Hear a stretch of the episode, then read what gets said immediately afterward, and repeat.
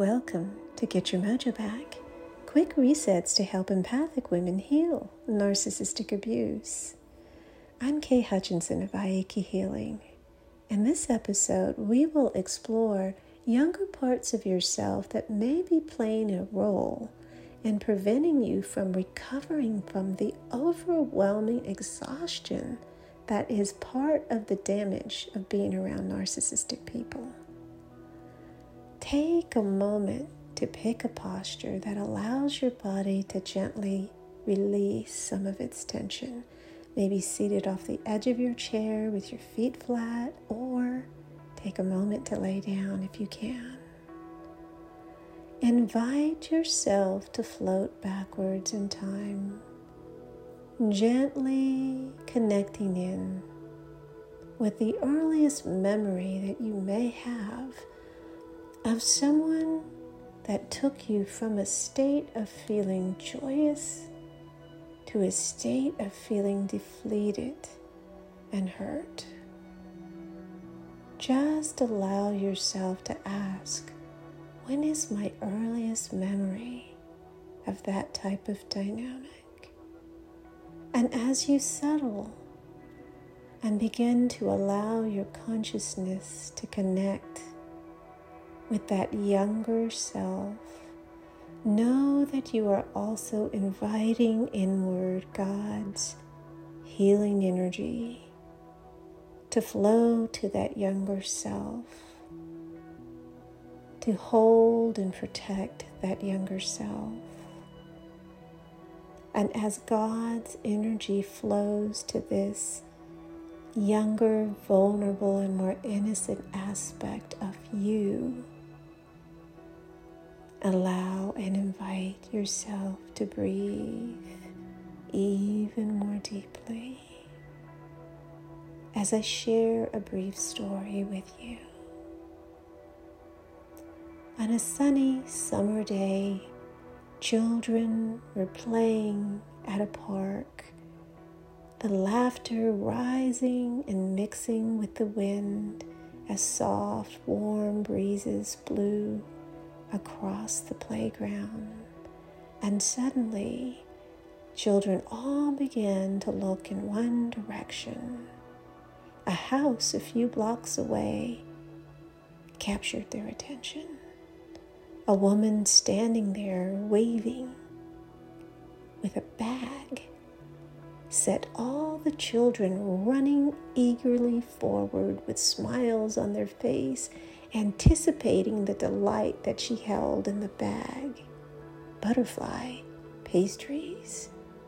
Quickly, they edged each other out, each one trying to outrun the other to get to the butterfly pastries.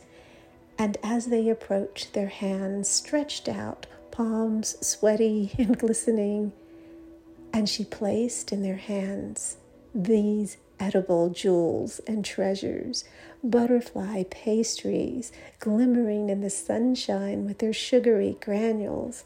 And as children sank their teeth into these delectable delights, it was as if their entire bodies filled and hummed with the joy of feeling utterly special. That sensation of being treated. I was always the smallest child and the last to get anywhere. And finally, I made myself up through the line, tiny hands outstretched, ready to also come into that space of deep pleasure. The butterfly pastry awaited. And as I stretched my hands further, I looked up at her face, previously smiling at all the other children and suddenly there was a frown on her face. She slapped my hands down and away from her and said, No, no pastry for you. And she used the N word. I was shocked. Her words hit me as surely as if she had taken a blow to my stomach and punched me.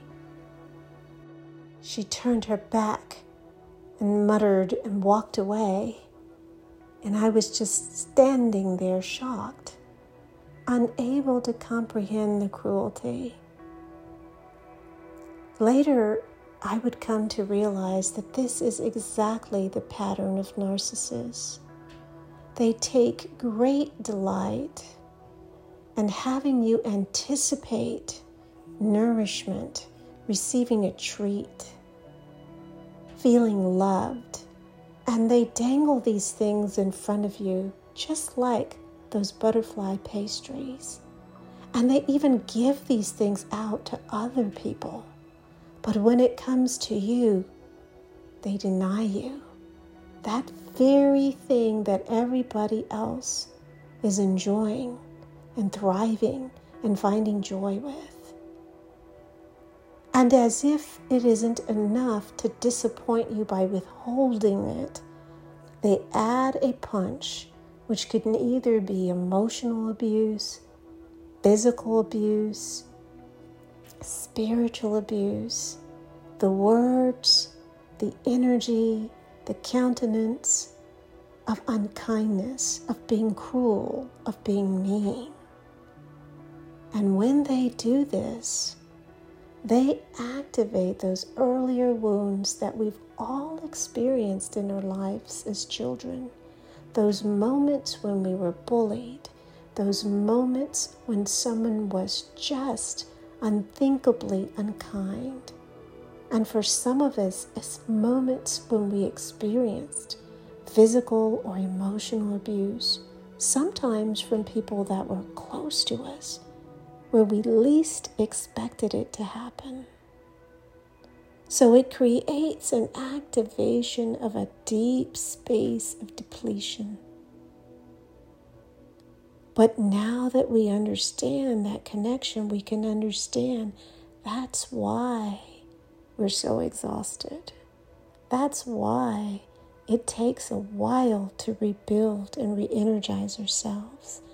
But when we allow God's energy to flow into those wounded earlier parts of ourselves, we begin to heal exponentially because the narcissists in our lives are no longer able to activate the accumulation of our earlier wounds.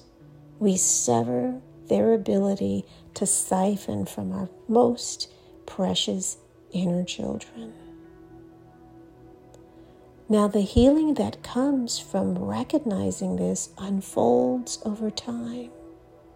But know that today you've taken the first step by simply understanding that you can activate God's healing for these deeper places within you by simply inviting that healing energy all the way inward.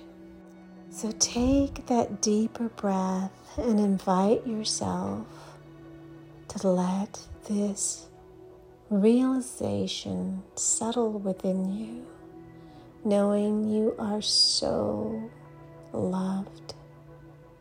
You are so supported. And as you continue to breathe, invite yourself to feel prepared and ready for your next moments. Relax.